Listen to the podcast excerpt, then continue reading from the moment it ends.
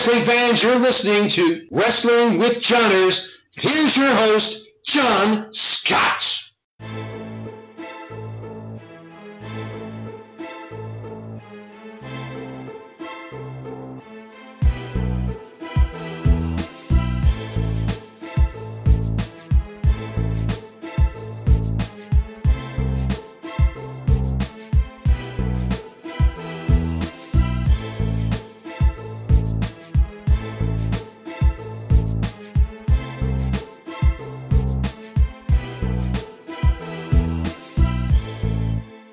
What's up, everybody, and welcome to another episode of Wrestling with Johners. This is episode 74. This is a special episode, uh, an inter- interview with episode, and I'll introduce uh, who that interview is with very, very soon. Uh, first of all, I just want to give you our social media plugs so you know where to get in touch with me, where to get in touch with this show if you choose to do so. You can find us on Twitter, first of all. Uh, just simply find uh, us on Twitter at withjohners underscore pod. That's at withjohners underscore pod. We're on Instagram as well. Just go out and search us Wrestling with Johners, of course. And we got our uh, fun, interactive, friendly uh, Facebook community group. Just search Wrestling with Johners, and that's Johners spelled J O H N E R S. And of course, if you enjoy listening to the podcast, please don't forget to hit the subscribe button uh, so that you can be notified every time a new episode drops. So uh, now, when I started watching professional wrestling in the early 90s, there was two distinctive voices that I remember uh, remember introducing all of the wrestling shows on my TV at that time. One was the great Howard Finkel, and the other one was the very distinctive voice of my guest today.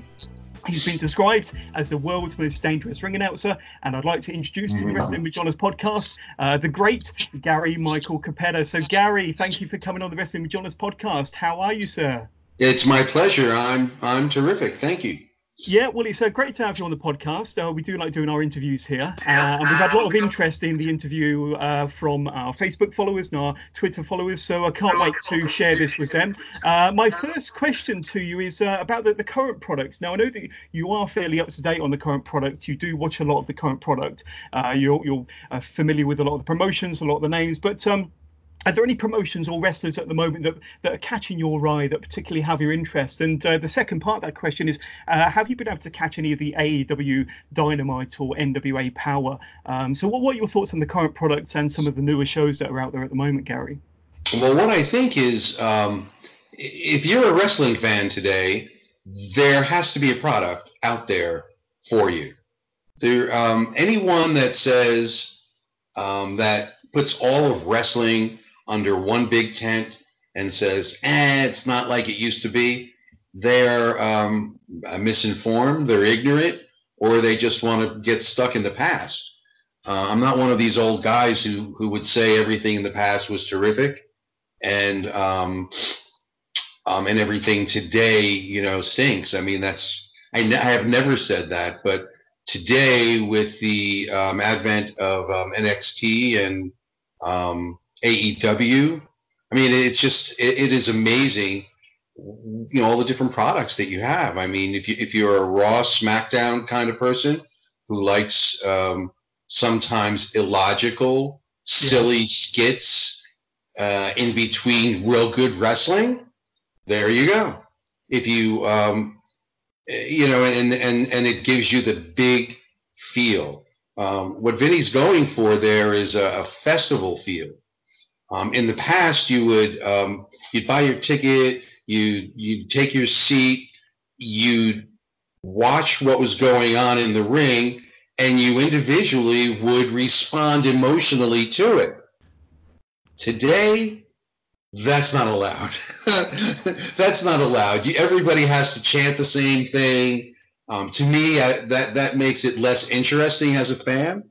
Uh, I think it would make it less interesting as a performer that everyone is programmed to say the same thing, to make the same gesture. It's a festival concert kind of feel. Yeah. But some people like that. So you've got that. Now AEW comes uh, comes along, and there's a bit of a learning curve.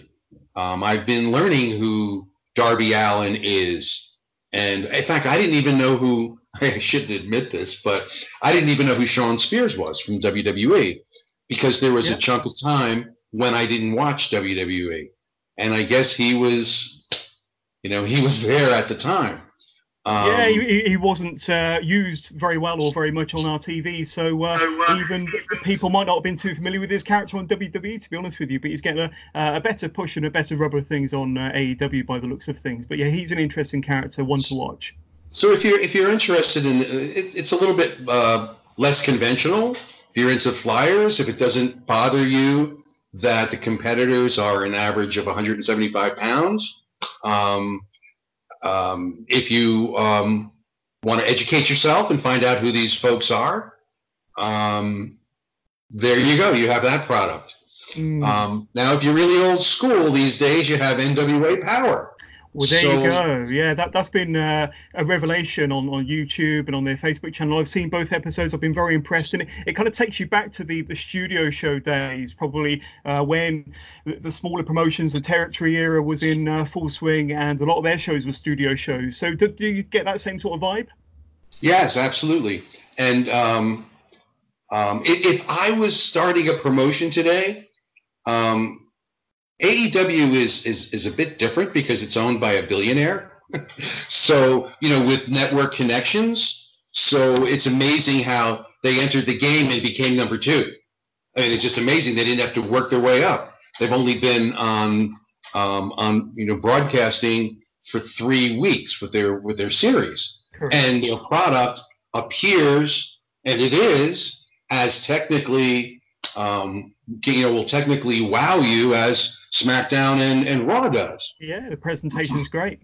But if I was on a limited budget, which most folks are, um, I would never try to emulate what WWE does. I would I would provide an alternative because other than the billionaire with network connections, mm-hmm. you, no one can approach that. Um, like even like I go to indie shows from time to time, and everybody is trying to do their cheap version of WWE. I would never do it. You would never see an, an entrance way with lights and some tinsel hanging that a guy stumbles through. It would never happen. You know, I would make the, I would, for instance, I would make the railings that really narrow.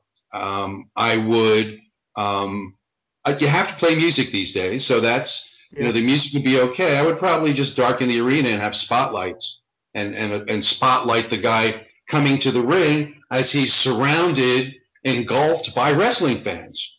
Yeah. I don't know whether you've ever seen the old school Madison Square Garden. Absolutely, uh, yeah. You know, the Vince Sr. thing. You know, it was a small rampway with, I would have put a security guard on either side of the guy or gal, and I wouldn't try to, to pretend that I was WWE. It's just silly. It's just silly. So NWA Power um, takes an entirely different route, and they've been really successful.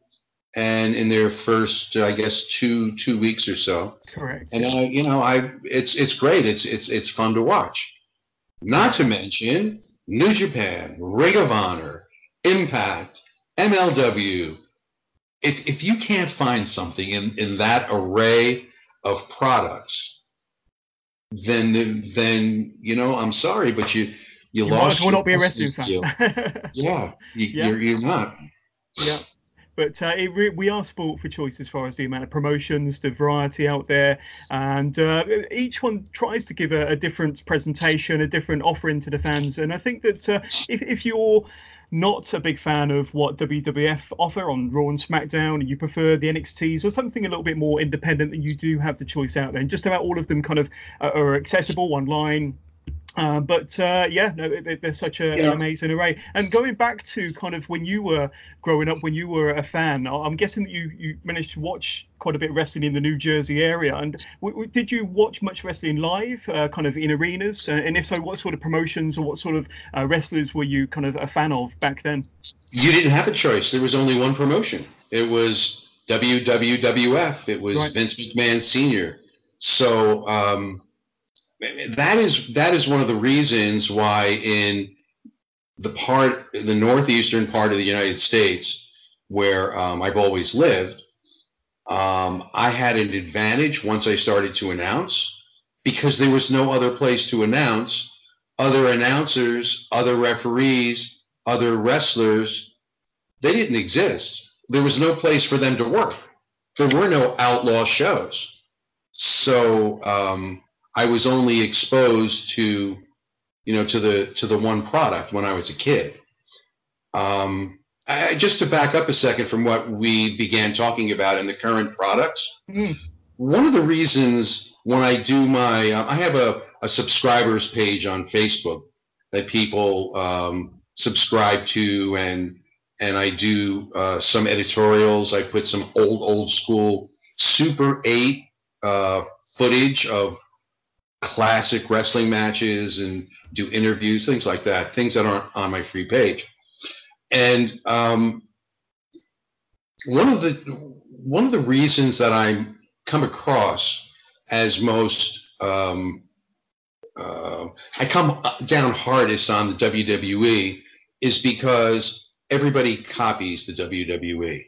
Like we talked about the entrance way. Yeah. Well, there's no difference. Like in the ring, what they do in the ring is copied. So it has a huge influence on the industry, not just for today and tomorrow, but for the decade. I mean, people are still chanting what? How many years ago was that? You know, that Steve Austin. I mean, yeah, you know what I'm saying? So when I see something, and it'll be the same thing with AEW because AEW is, you know, is is a major league, you know, right off the bat. When I see something that doesn't make sense, I'm going to scream out about it because while you have your your range of, of wrestling, there still has to remain some semblance of what it is. In other words, when the two or four people are in the ring, they're trying to win a match. Yeah.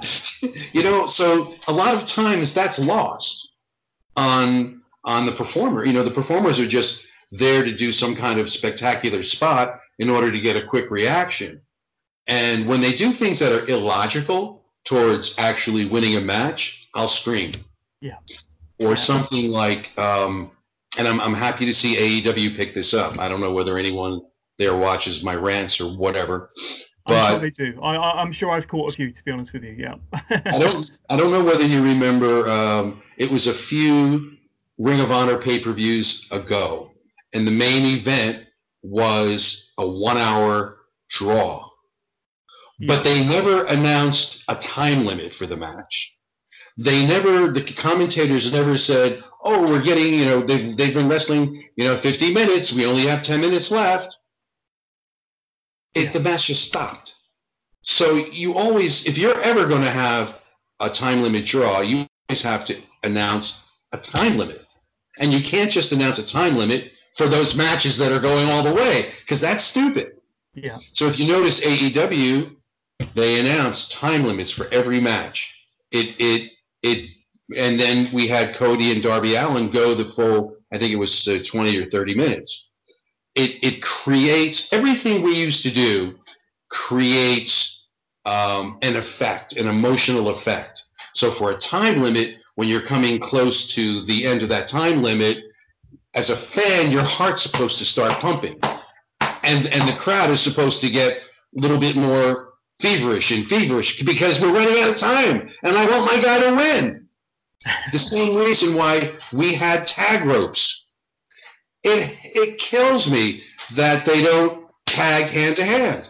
It is not a tag in when a guy tags another guy's chest or shoulder or back. Correct. It was a reason because there was there was an emotional pull about trying to reach fingertips. yeah. So I mean there there are reasons for all these things. Absolutely. And and when they get thrown to the side, you're losing another tool, another technique to draw your fans in. Mm. Gary, I'm no, ranting. I apologize. You carry on ranting. That that's what we're here for. But you, you started in the in the kind of the forays of the business at quite a young age. You was an editor for a wrestling magazine. I'm quite intrigued by this. Now it was the, the Ring uh, magazine, wasn't it? And I remember reading the Ring back in the 90s. I think it was still going then. Uh, but how did you get introduced to the the magazine industry, and how did you fall into it at such a young age? Because I think you were about 21 when you became an editor of that magazine, and that obviously gave you uh, kind of a window to the world of professional wrestling, gave you a bit of access to some professional wrestlers on the, uh, the, the East Coast. So tell me a little bit about that time period. Well, I wasn't an editor. I was. Uh, I simply wrote articles. Okay. Um, I went to their editorial um, office in New York City, and and uh, I was a senior in college, and I just I asked them for a press pass, and I talked them into giving me a press pass. So that allowed me to get into the matches for free. And I only wrote uh, two or three articles. It was one on um, Gorilla Monsoon. There was one on um, midget women wrestlers, and there may have been another one before I started announcing, and then I, I stopped writing. So um, yeah, that was a short period, but it was important because it got me closer to the action, not backstage. I mean, you would never, ever, ever get close to a, a wrestling dressing room if you weren't a wrestler. Okay. Yeah. Never. So, so you, you, you, you did an article on Gorilla Monsoon. Is, is that how he kind of uh, became familiar with you? Because I understand that it was Gorilla Monsoon that gave you your, your first um, opportunity as a ring announcer um, for for the uh, for the uh, states that he used to book for, uh, part of the WWF back in the 70s. So, uh, how did you how did you build that connection with Gorilla Monsoon, and uh, how did you eventually fall into being a ring announcer, Gary? Mm, I don't I don't believe he would have remembered me from the time that I interviewed him. Mm. Um, but because I was writing for the magazine, I was at ringside one night. They didn't have um, a ring announcer. Um, I volunteered just because the matches were. Uh, the, the, promoter would would walk up to the to the ring and you know at the end of every match and, and announce the winner, and it was just making the night drag. So I'm saying, yeah, this is like a waste of time. So when he came up one time, I said to him, if you'd like, I, you know, I'll I'll sit here and, and just give me the microphone and I'll introduce the guys and I'll announce who you know who wins. And um, he said, sure. So um, at the end of the night, he asked me if I had any experience, and uh, true to all great beginning stories in wrestling, I lied to him. and I said, of course I do, sure. He said, we'll come back next week, wear a tie, we'll put you in the ring. I had no idea what I was doing, not a clue. And in fact, I didn't even wear a tie the next week. I carried the suit with me because I didn't want to be um, embarrassed.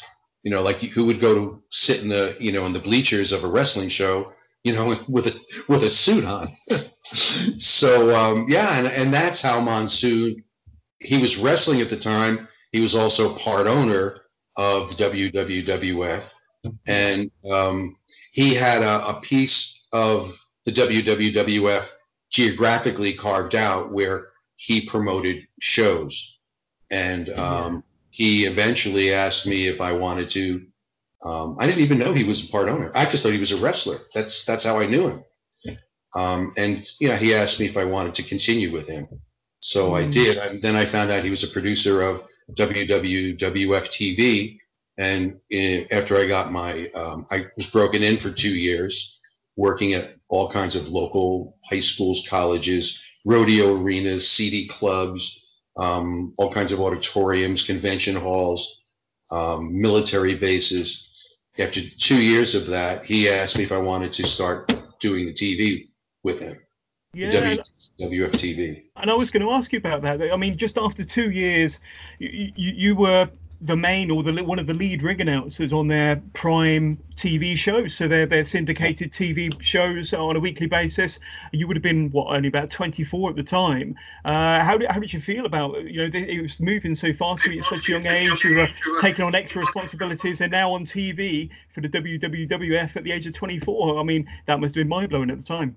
It was. It was because it was a very powerful show, and um, you know people would recognize me in public, even though I was only like physically seen for maybe uh, 45 seconds, you know, an hour. Yeah. you know, they, they, didn't do any kind of close-ups on the uh, on the ring announcer, and and Vinnie, who was the commentator um, for the show, never said my name. So I did introduce myself in the very beginning of every hour. And if people go to the WWE network, they can see the old All Star wrestling shows and and see exactly what I'm talking about. Yeah, it was very heady because um, uh, I I actually had some negative experiences from uh, the public just from the notoriety of that show. So it was a mixed bag, but Mm. it was. You're right. It was an incredible uh, opportunity. Mm. I So, was with them for 11 years. Yeah, well, I was going to say you were with them for 11, 11 years, from 74 through to 85, and you were there. You were present during the reign, the championship reign of superstar Billy Graham, Bruno Sammartino's second reign, Bob Black, Bob Backlund's lengthy reign, as well as the rise of Hulk Hogan through to his first title reign. Uh, but what Morales. Yeah, Pedro Morales, yeah. I mean, what were some of the fondest moments and memories of those 11 years being with the WWF and the WWF as it changed eventually? Uh, so, uh, you know, you, worked, you must have worked alongside some of wrestling's greatest personalities in that 11 years, Gary. hmm Absolutely. Um, my greatest memories are are actually of um, doing the ring announcing because that was not my full time occupation. I was uh, teaching school, so I would at the end of a school day, um, I would take off and you know I, I was think about this. This was just one small part of the WWF territory, and I was Mm. working. I was announcing an average of three times a week. Three times a week is a lot for uh, never traveling. You know, they were always drivable. I would always, you know, drive to them after teaching. So my my greatest memories are, you know, what would happen in the ring when George Steele would attack me or Jimmy Snuka would attack me or I got knocked out once at the Spectrum by Iron Mike Sharpe and you know those are the kinds of things that uh, body slammed by by the Rock's grandfather. Boy, am I dating myself? I Chief Peter Maivia. Yeah, Um, yeah. So I didn't have much in the way of interaction other than with Monsoon and a couple of the other guys. I didn't have much uh, social interaction with uh, Mm. the wrestling community. Yeah, so tell me, if you don't mind me t- asking you this question, I mean, you, you had a dispute with uh, with Vinnie, with uh, Vince Jr. that led to your departure in '85. Now, I'm aware that Vince around that time was in the midst of taking over all the territories on his quest for nationwide and worldwide dominance. Uh, but uh, I'm interested to know, you know, what your working relationship was with Vince. I mean, you've just explained that you didn't Mhm. have a lot of personal relationships with a lot of the the staff there. Um, but um, what was it that what were the circumstances that led to you leaving the WWF in '85 then, Gary? Right. I wouldn't. I wouldn't uh, characterize it as. I forget how you did characterize. Well, like we didn't have any kind of um, like there was no Dispute? argument. Or, there was no dispute. There's nothing to dispute over. He was the boss, and I wasn't. there was, you know, there was nothing to. Um, he was very impersonal. He was very cocky. He was. He's. He was pretty much like he is. His character is today. on TV, yeah. It's just that he was in his early 30s and I was in my mid 20s. Um, in the 11 years that I worked for them, um, you know, he he never had he never we never had a conversation. Mm, He actually acknowledged my presence maybe three times in the 11 years, and one time, one of those times was to fire me from from a, an arena, not from not totally. yeah. Um, I I think um, you know when I look back, um, because I had another career, I believe that he knew that he couldn't control me financially. So there, because the WWWF, and by the time I left WWF, um, announcing was not the majority of my income. Um, and I, I think that he felt if he couldn't control your purse strings, if he couldn't, you know, financially, that he didn't have your loyalty, Mm, which was a big uh, mischaracterization on his part. Because I loved what I was doing so much that it, I mean, obviously, it wasn't for the money. Yeah. And the other thing is, is that at the time he had a now we can use the word dispute with Gorilla Monsoon because when McMahon took over all of the promotion from his father, he forced the minor stockholders to sell their shares. So Monsoon lost his part ownership. They had Monsoon. I'd never seen him so angry, you know, for a period of time. Of course, they became very close again later. But um, when it was happening, I was on Team Monsoon. I wasn't on Team McMahon because Monsoon brought me to the dance. That was another reason that I think he he felt he couldn't trust me. But to answer your so with that with that in mind, I knew I didn't have a future with them. And remember, you couldn't predict the success that they were going to have. It was a wrestling company. That's all it was. And you combine that that situation with Verne Gagne offering me uh, uh, my first national broadcast on ESPN. First time, uh, I believe it was the first time pro wrestling was ever on a legit sports network. Yeah. So, you know, being in a lane that I knew was going to come to a dead end and having an opportunity that looked like, you know, that, that it had a future, I just stopped working. I didn't quit. I wasn't fired. I just stopped showing up. By this time, I wasn't doing their TV because they uh, they were doing their TV elsewhere, and I was teaching. So um, uh, Howard was doing their TV at the time. Yeah, so, so you, you continued ringing out then even after the WWF. You, you mentioned about AEW there, uh, AWA, um, yes. And and then you also did a bit of work for Jim Crockett for his uh, NWA promotion, and then it became more of a, a, a, a full time role for you. Became a permanent fixture of NWA.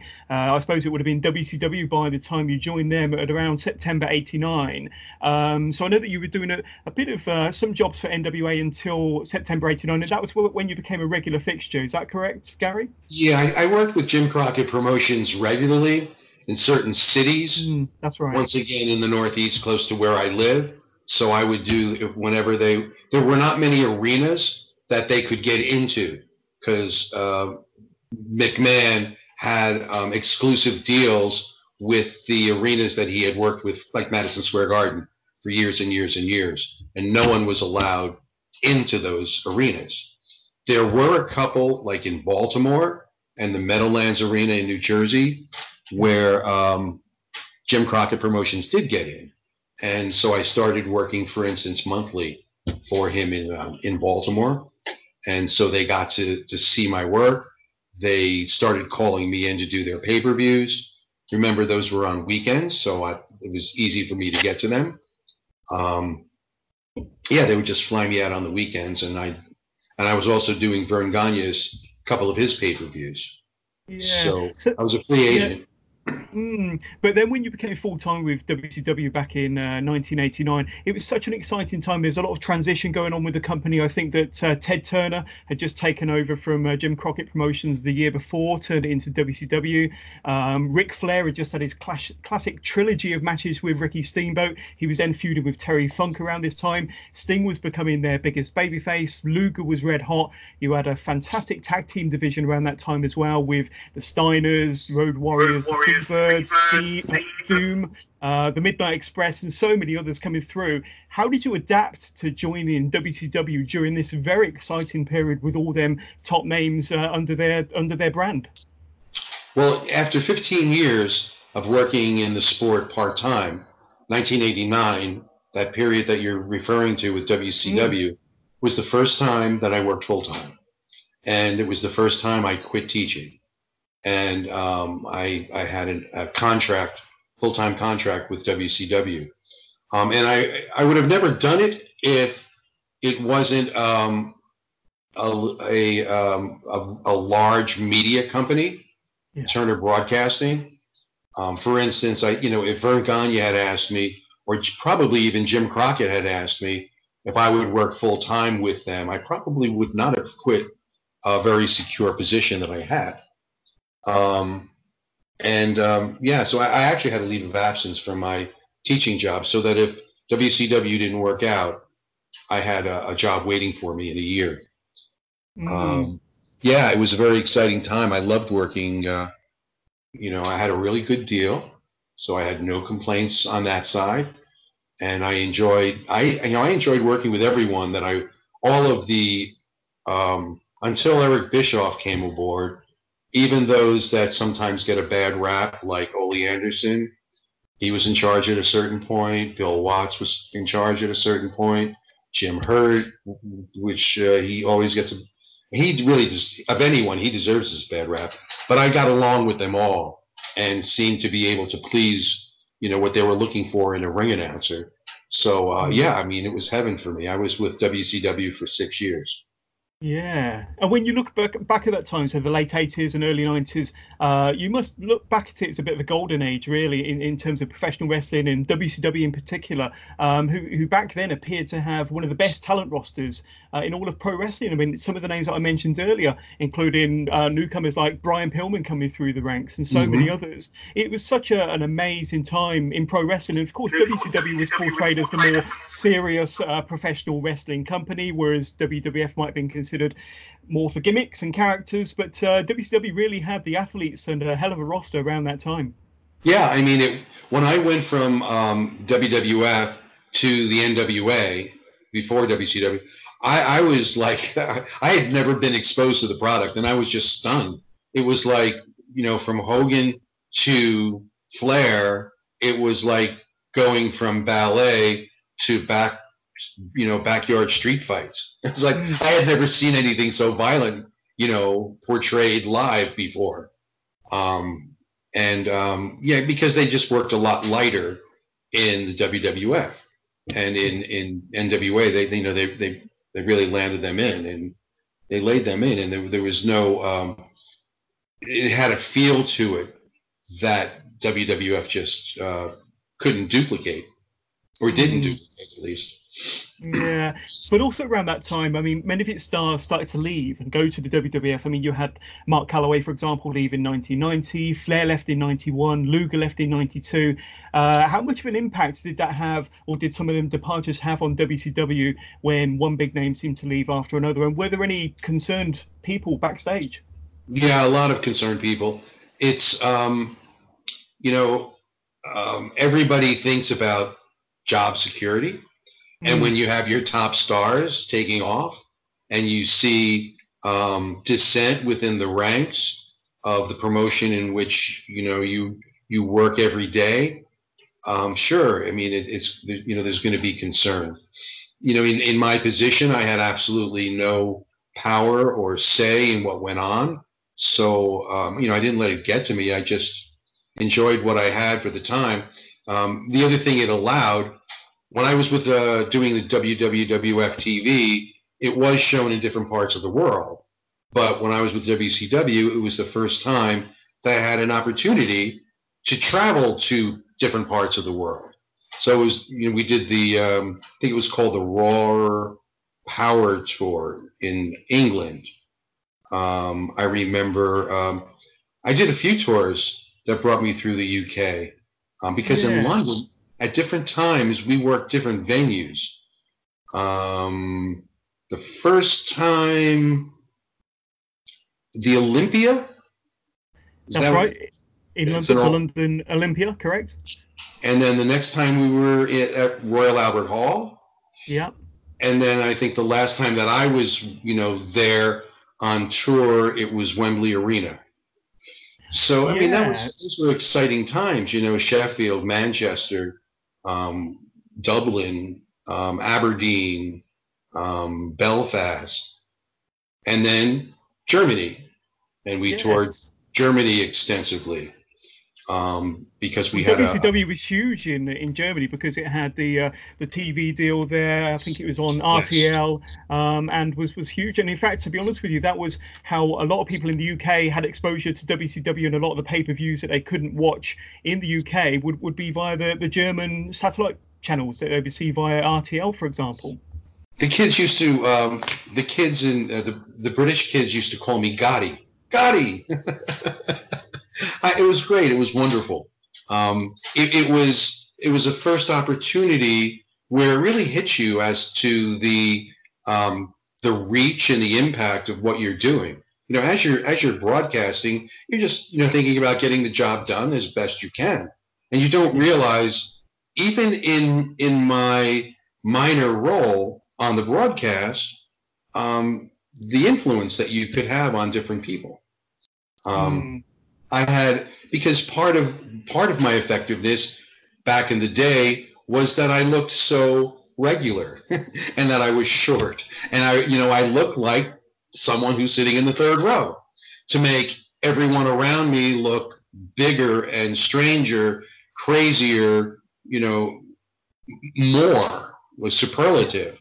So a lot of people uh, related to me. I had a uh, I had a young man come up to me at um, a WrestleCon during WrestleMania weekend, and he said to me that when he saw me announce in the middle of 20,000 people, that it gave him confidence, like to stand up in front of his classroom to give a report.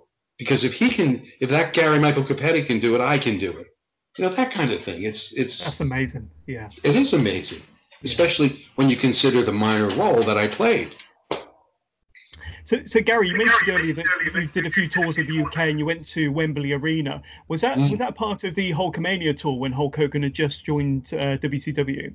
Yes. Ah, because yes. I was at that one. I, I was uh, I was there in person at Wembley Arena for that show. So, uh, but that that was a good show. You had uh, stunning Steve Austin before he came became Stone Cold, of course. You still had uh, you still had Surfer Sting. Uh, you had Hulk Hogan. Uh, Vader was there. I think he fought the Guardian Angel, formerly Big Big Boss Man, of course. So yeah, all the all the big guns were brought out then, and that was a good show. I remember that one fondly. We were brought. I, we were in heaven because we were brought to the UK by um, the promoter was Barry Clayman Concerts. Mm. I don't know whether Barry Clayman is still in business with concerts or not, but at the okay. time he he was. Is he? Uh, I, I, don't know. I don't. I oh, remember oh, oh, his name from back in the day, but I don't know if he's still uh, still right. nowadays. Yeah. You know, he was doing uh, you know Michael Jackson, and and I remember that on this tour, we always followed Gary Glitter. Gary Glitter was in the arena like the night or two before us. So we were chasing him around, you know, around on tour. I didn't know who Gary Glitter was at the time, but um, I do, you know, obviously I remember that name. Um, yeah. yeah. I mean, that was exciting. It was, uh, I, I loved traveling um, overseas. It was, it was a blast.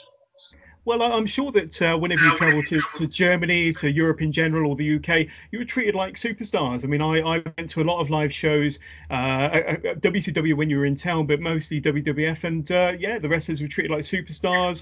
They would be you know, chased outside of their hotel, and they would uh, people would be hanging outside, waiting outside the arenas for autographs and for any sort of photo opportunities. So you know, we, we really loved it when the American wrestling companies came over to the UK. Yes, I mean, I didn't, I didn't get an audience with the Queen, no, but I did see the Queen's box at Royal Albert Hall. Yes, and um, we were treated very well by the Beefeaters. that, that's good. That's good. Yeah, I guess that's good. I mean, it's it's better than not being liked by the Beefeaters, I suppose. That's and right. um, they, can, they, can, get pretty nasty when, when you upset them. I, I understand.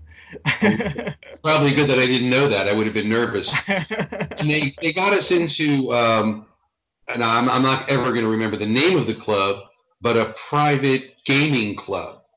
It was very um, um, upscale, but uh, mm. like a lot of the casinos in the in the states are kind of cheesy, you know, with all the you know the flashing lights and and bright colors. This wasn't like that at all. This was like real like business business. Yeah. Um, and um, I I just you know sat there and um, a very modest, you know, betting very modestly, and on uh, I forget what I was playing, but um, and I won. I wound up winning like a few bucks, so it was there fun.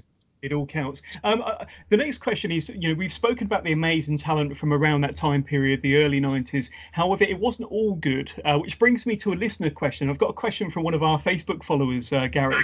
Uh, it's from a, a, a, Facebook follower called uh, Ashley Clements. And Ashley asks, uh, what were your thoughts on the Chamber of Horrors match from Halloween 1991? So just to bring our listeners up to date, that was the match involving Sting, the Steiners, and El Gigante versus the Diamond Stud, who we may know better as Razor Ramon or Scott Hall, Big Van Vader, Cactus Jack, and Abdullah the Butcher. Uh, now, on paper, this match uh, you know had a lot of star power.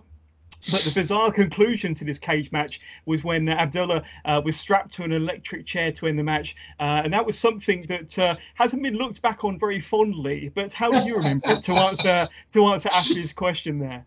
Yeah, but you know what? They like that better than RoboCop.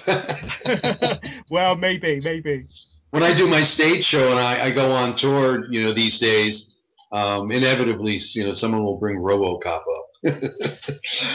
um, you know, I, I wasn't hypercritical of our own product. I would just, you know, always just hope for the best and think about it. I'm the face of the promotion. I'm the one person that's uh, from the television show that people have access to because I stay out at ringside the whole night.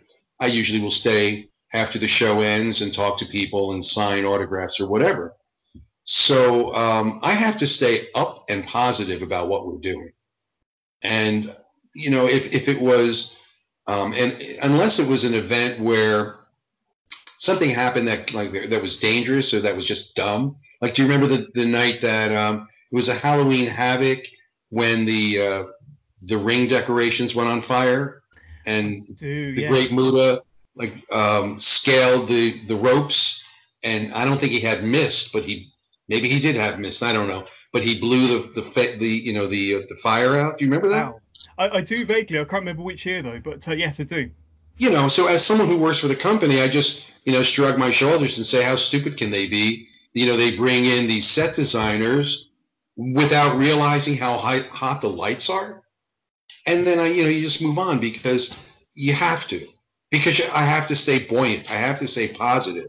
I have to give that rousing introduction and it has to come from my heart or it's not going to work. So I couldn't, I couldn't uh, dwell in negativity. So, so Gary, one wrestler that you'll always be associated with is uh, WCW legend Sting. Uh, simply for the fact and for the way that you introduced him, uh, instead of just simply saying "This is Sting" or or Sting, you would announce him as "This is Sting." Uh, so Yeah. in, in quite a unique way. So you kind of brought an extra element to his ring entrance and really made it extra special. Um, that was a very unique and memorable introduction to this day. And how did you kind of come up with that uh, ring introduction in particular? How did it all uh, kind of uh, for yourself? for someone like myself who um, I boom, you know, it's as if I don't have a microphone. I boom. Mm. So Sting is very difficult to boom because it's a closed vocal, ing, Mm. and I needed uh, like a little bit of, of a, a, a run before I jumped. because every time I said Sting, I didn't know whether it was actually going to come out or not. So therefore, I had to create something, a couple of words that I could say to warm up to get to the Sting. And so I just started. I made that up. This is Sting, and um, unlike today, where everything is so scripted, Mm. I, I, I could never work in that environment. I would create my own introductions. Um, if there was a message that the promotion wanted me to deliver to, to a crowd outside of the regular ring introductions, I would say to them, tell me what it is that you want to communicate. And if they were to give me a script, and at times that happened in WCW, I would say, okay, that's fine, but I'm not using this script. Like this is not a ring announcer's voice. It's not my voice. Yeah. Yeah. The, you know, the, the job will get done. The people will understand, you know, but I'm, I have to do it my way. It's like I, I have a personal connection with the crowd, and this is very impersonal. This is a press release. It's not a ring introduction, a ring announcement. Yeah. So, well, I just, um, I, I just want you to know that that so the way you introduce Sting, it I remember it as clear um, today as I did 20, 30 years ago. So uh, that, that was a, a very good and credit to yourself there. But which other wrestlers uh, did you really enjoy announcing to the ring because of their name, uh, how the name sounded, or um, how you'd be allowed to put everything into their introductions? And uh, have you ever had any input from wrestlers about uh, how they would like to be introduced? Um, well, no, the, the first time that I work with a wrestler, I'll ask them, Mm. um, you know, where are you from? What do you weigh? That, that's something that um, that annoys me a little bit today, where um, um, you know, there's there sometimes their their weight and their place are not announced. It's like they're a circus act. You know what I mean? Like it's not like they're a a, a sporting competitor. And I'll tell you something else about like the, the women's revolution. If, if the women want to be equal, can we please start announcing their weights? I agree. Yeah. What is the big deal about that? Mm. So are we equal or are we not equal? Mm. Other than uh, other than Nia Jax, Yeah. I don't think that you know the weights have been announced. Um, and that was wrong. Yeah, that was wrong the way they did that to Nia Jax. That was just to draw attention to the fact that she was a bigger wrestler. Um, but uh, yeah, you know, they, they should do it for the female wrestlers. I agree with your sentiments 100% there, yeah. And one thing that I that I do like that WWE does, two things within their company, as far as introductions. Um, most times when I see a championship match, they wait for both participants to get into the ring. The referee holds the belt overhead, and then the introductions happen. They're not they're not happening toward the during the entrance. Mm. I like that. It adds. I mean, if if you want to add some kind of seriousness, sporting seriousness to the event, that's what you do. Mm. The other thing is, I like uh, on the new NXT show. I think it's really cool. Uh, I guess it's for their championship matches where they darken the arena and they have the white spots. I think that it just sets that match apart as it should be. Yeah, it makes it special. It really does. So uh, d- during my research, Gary, I learned that you uh, you're a man of many hats. So you certainly were in WCW. Not only were you the world's most dangerous announcer, but you also helped to produce segments backstage, and you even helped to uh, commentate or announce for their Spanish language program. So tell me a little bit more about these extra responsibilities that you had whilst you were working for WCW. As much as I, I love doing what I do, um, and and what people would see on TV was only part of what I did, even with my ring announcing.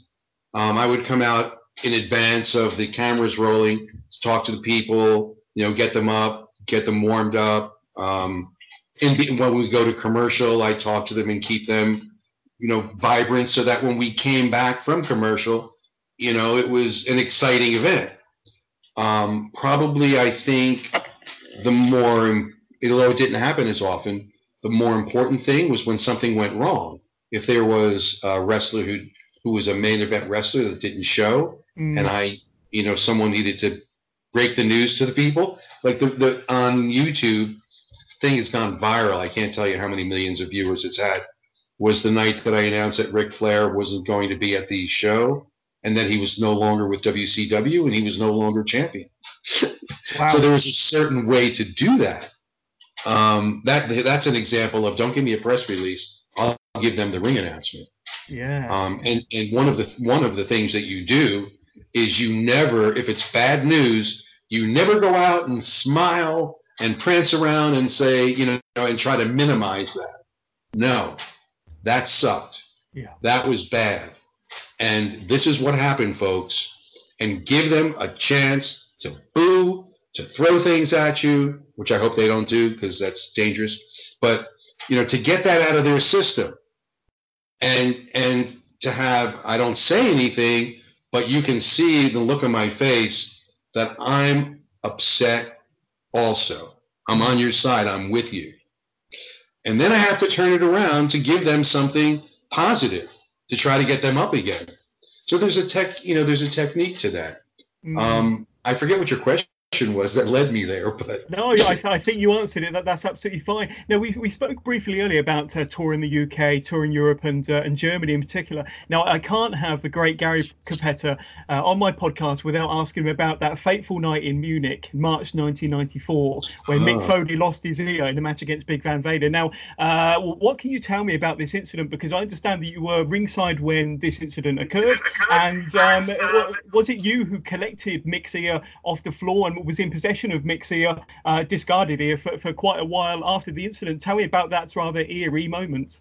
I didn't, yeah, I didn't collect it off the floor. The referee flipped it to me. Ah, well. it actually it actually fell off in the ring.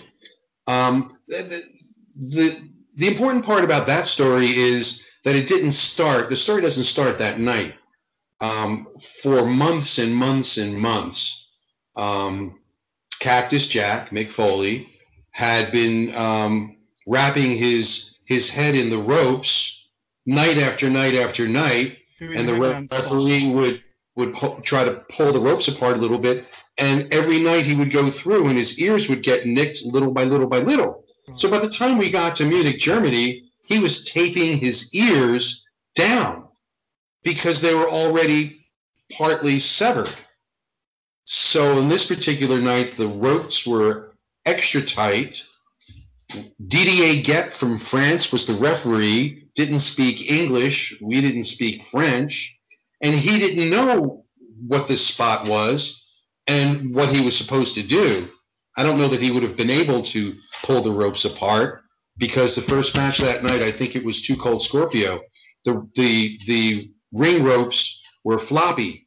So he came back and said to Flair, who was in charge that night, he said, you know, you better tighten, get those guys to tighten the ropes. When they tighten the ropes, they over tighten them so that when um, when Mick Foley's head went in and he went over and and the ropes tangled, it was extra tight. but then, but that's not when it when his ear came off. I mean, but it it severed it a little bit more so that once he entered the ring and Vader took a shot at him and his head went back and then the ear came off. Wow.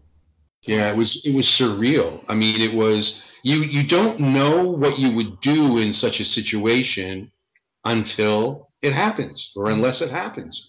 Um, if you were to say to me, if Johnny were to say to me, "Hey, Gary, here's a human ear. Would you hold it in your hand?" I, you know, I'd run away from you. I'd tell you you're crazy.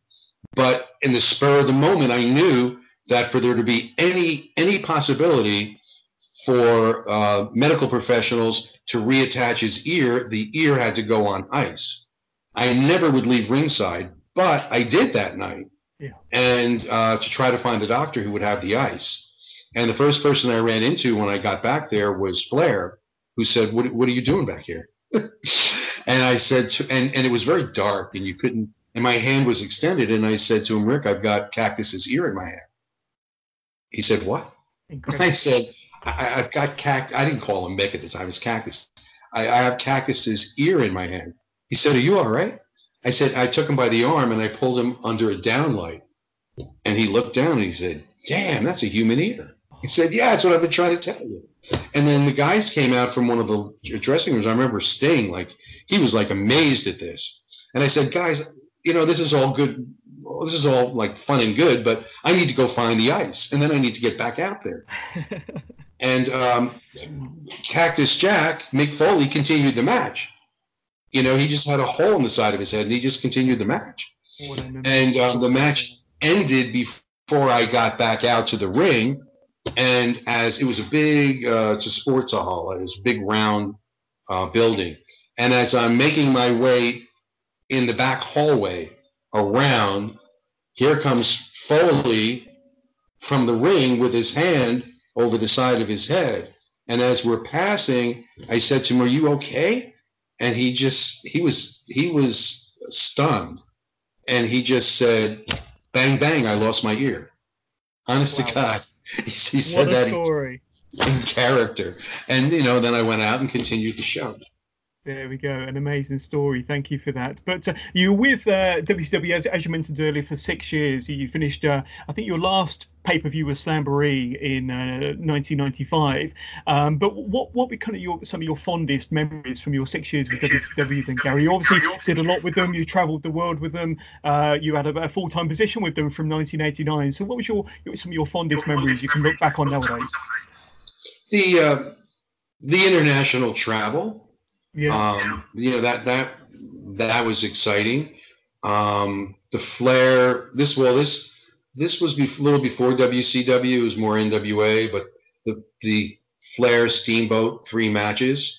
Yeah. Um, in uh, at the Superdome in New Orleans and Chicago and uh, Nashville. If you remember that Nashville, the last one, there were three judges sitting at ringside one of which was Terry Funk, you know, and that continued the um, the feud going forward. But um, Pat O'Connor and Lou Thesz, I mean, to to meet these legends, these legends is a very overused word these days. Um, you know, today, if you live long enough, you're you, you've been out of circulation long enough, you're a legend. But I mean, these men were, you know, absolute legends um, to introduce my namesake, um, the world's most dangerous wrestler, Dick the Bruiser. That was cool. You know, like d- different isolated um, incidents. Um, you know, just just a general overall feeling of being feeling blessed to have had, had that opportunity. Definitely. And, and uh, at the beginning of the interview, we mentioned Gorilla Monsoon. Now, you credit Gorilla with uh, giving you your big break in wrestling back in '74 and uh, for mm-hmm. being a, a, bit of a mentor to you as well. Uh, but yes. who else in the wrestling business do you credit for, um, for, for their guidance or for their friendship or, or, or, maybe for being a bit of an inspirational figure towards you throughout your career? Um, you know, it, I put it all on Monsoon. He he gave yeah. me he gave me um, my start. He um, I wouldn't say he groomed me. Like he never would. He never said to me, "Gary, that was a you know that was a good night." He may have said you did well, which is something the McMahons would never ever ever do. Um, and not just to me, just in general. They, you know, it's their attitude is, well, we're paying you to do it, so you know we mm. expect we expect that. Um, but because of the entry that he provided, and because of um, mentoring me for those first 11 years of my career, it was my my expertise in the ring that carried me through the rest of my career. I, mean, if, if if through the grace of God and you know I was able to find other work without and people coming to me. One of the reasons that I got my WCW contract was that Jim Herd, who was the executive vice president, the first one, um, saw me on a Verne Gagne pay per view, an AWA pay per view. And he sent word to me saying, you, you, you can't announce their pay per views, you announce ours. But I wasn't under contract to him, I was still teaching. So my response back to that was, well, if you expect me to sit home while I have a good opportunity to work elsewhere, and you're not willing to provide me with a, con- a contract, well, you can go screw yourself because that's not going to mm-hmm. happen. Mm. And that forced him to either commit to me or to find someone else to be his ring announcer. So mm. I wouldn't have had that kind of moxie. I wouldn't have had that kind of confidence if it wasn't for the way that Monsoon um, brought me in and allowed me the experience to get good at what I was doing. I was never the you know, I never had the best voice. I never, but I was, you know, I was, I was a good worker. I was competent. Pretty much what I would say. Gary, one final question for you before we let you go. So now you've been busy since leaving WCW with the, the release of your book, uh, Body Slam, the, the, the memoirs of a wrestling pitchman. That was originally released in 2001. Uh, it's re-released in 2006. Now you, you took that on the road in a very special one-man show, uh, Body Slams and Beyond, I believe it was called, which you wrote, you directed, and of course you, you were the, the one man. You you starred in it, of course. This tour took place last year. So can you tell me a little bit about what inspired you, to to write the book and then eventually turn it into a successful one man show? Well, this comes from um, my education background as a, as a teacher. Not everybody learns the same way. Um, so some people are readers, some people do not like to read. So it was my way of communicating a lot of the stories and the information visually and through storytelling to people who wouldn't have read the book. And um, it was just another presentation of uh, the information of my Body Slams book. It just made sense to me at the time. And um, again, it was a lot of fun. In fact, I, I would love to bring this show to the UK. So you I need to ask, yeah, yeah. You need to follow powers that be. I mean, come on, use your influence. Get me over well, I, I, might do that. There, there are quite a few uh, conventions now where we get uh, a lot of the stars from the states over uh, once or twice a year. So I might drop them an email and uh, mention your name. That would be good. Um, but uh, I was going to ask whether you were coming over to the UK, so maybe that's something that uh, that, that I can look into for you. But uh, Gary, I just want to thank you so much for coming on the podcast today, for giving us your, your insight in your many years of being a ring announcer for uh, promotions all over America and traveling the world and all of your wonderful stories. So thank you so much for coming on the Wrestling with Johners podcast today. I appreciate it. Um, you know, and I, I love getting out still, and I do guest ring announcing in addition to my stage show and, and appear at conventions. Um, I've got a, um, a huge event coming up on uh, December 14th uh, in Knoxville, Tennessee, here in the States, where we're going to celebrate the contributions to pro wrestling of beautiful Bobby Eaton. Oh, we're, we're, going to uh, pay tribute to him. So I'm going to fly into uh, to Knoxville to be part of that tribute. If there's anybody in that part of the world, mm. it's hmm. on uh, Saturday, December 14th come on out. And um, Bobby's going to be there, but he doesn't know about it. And we can wow. we can, we can talk about it online because Bobby doesn't have a clue about what a computer is. I, I'm serious. I'm serious because it's being advertised all over Twitter and Facebook and so forth. That's something else. Uh, and, and Bobby would, he, you know, he would just never know about it because he he's not, you know, computer literate. He could care less. Um, that's fine. Yeah, yeah. I mean, that's just who he is, and that's part of what makes him charming. He's just a wonderful, wonderful man. Um, yeah, also, people can visit me on Twitter at Gary Cappetta. They can yep. visit me on Facebook at uh, my initials GMC number four real GMC for real.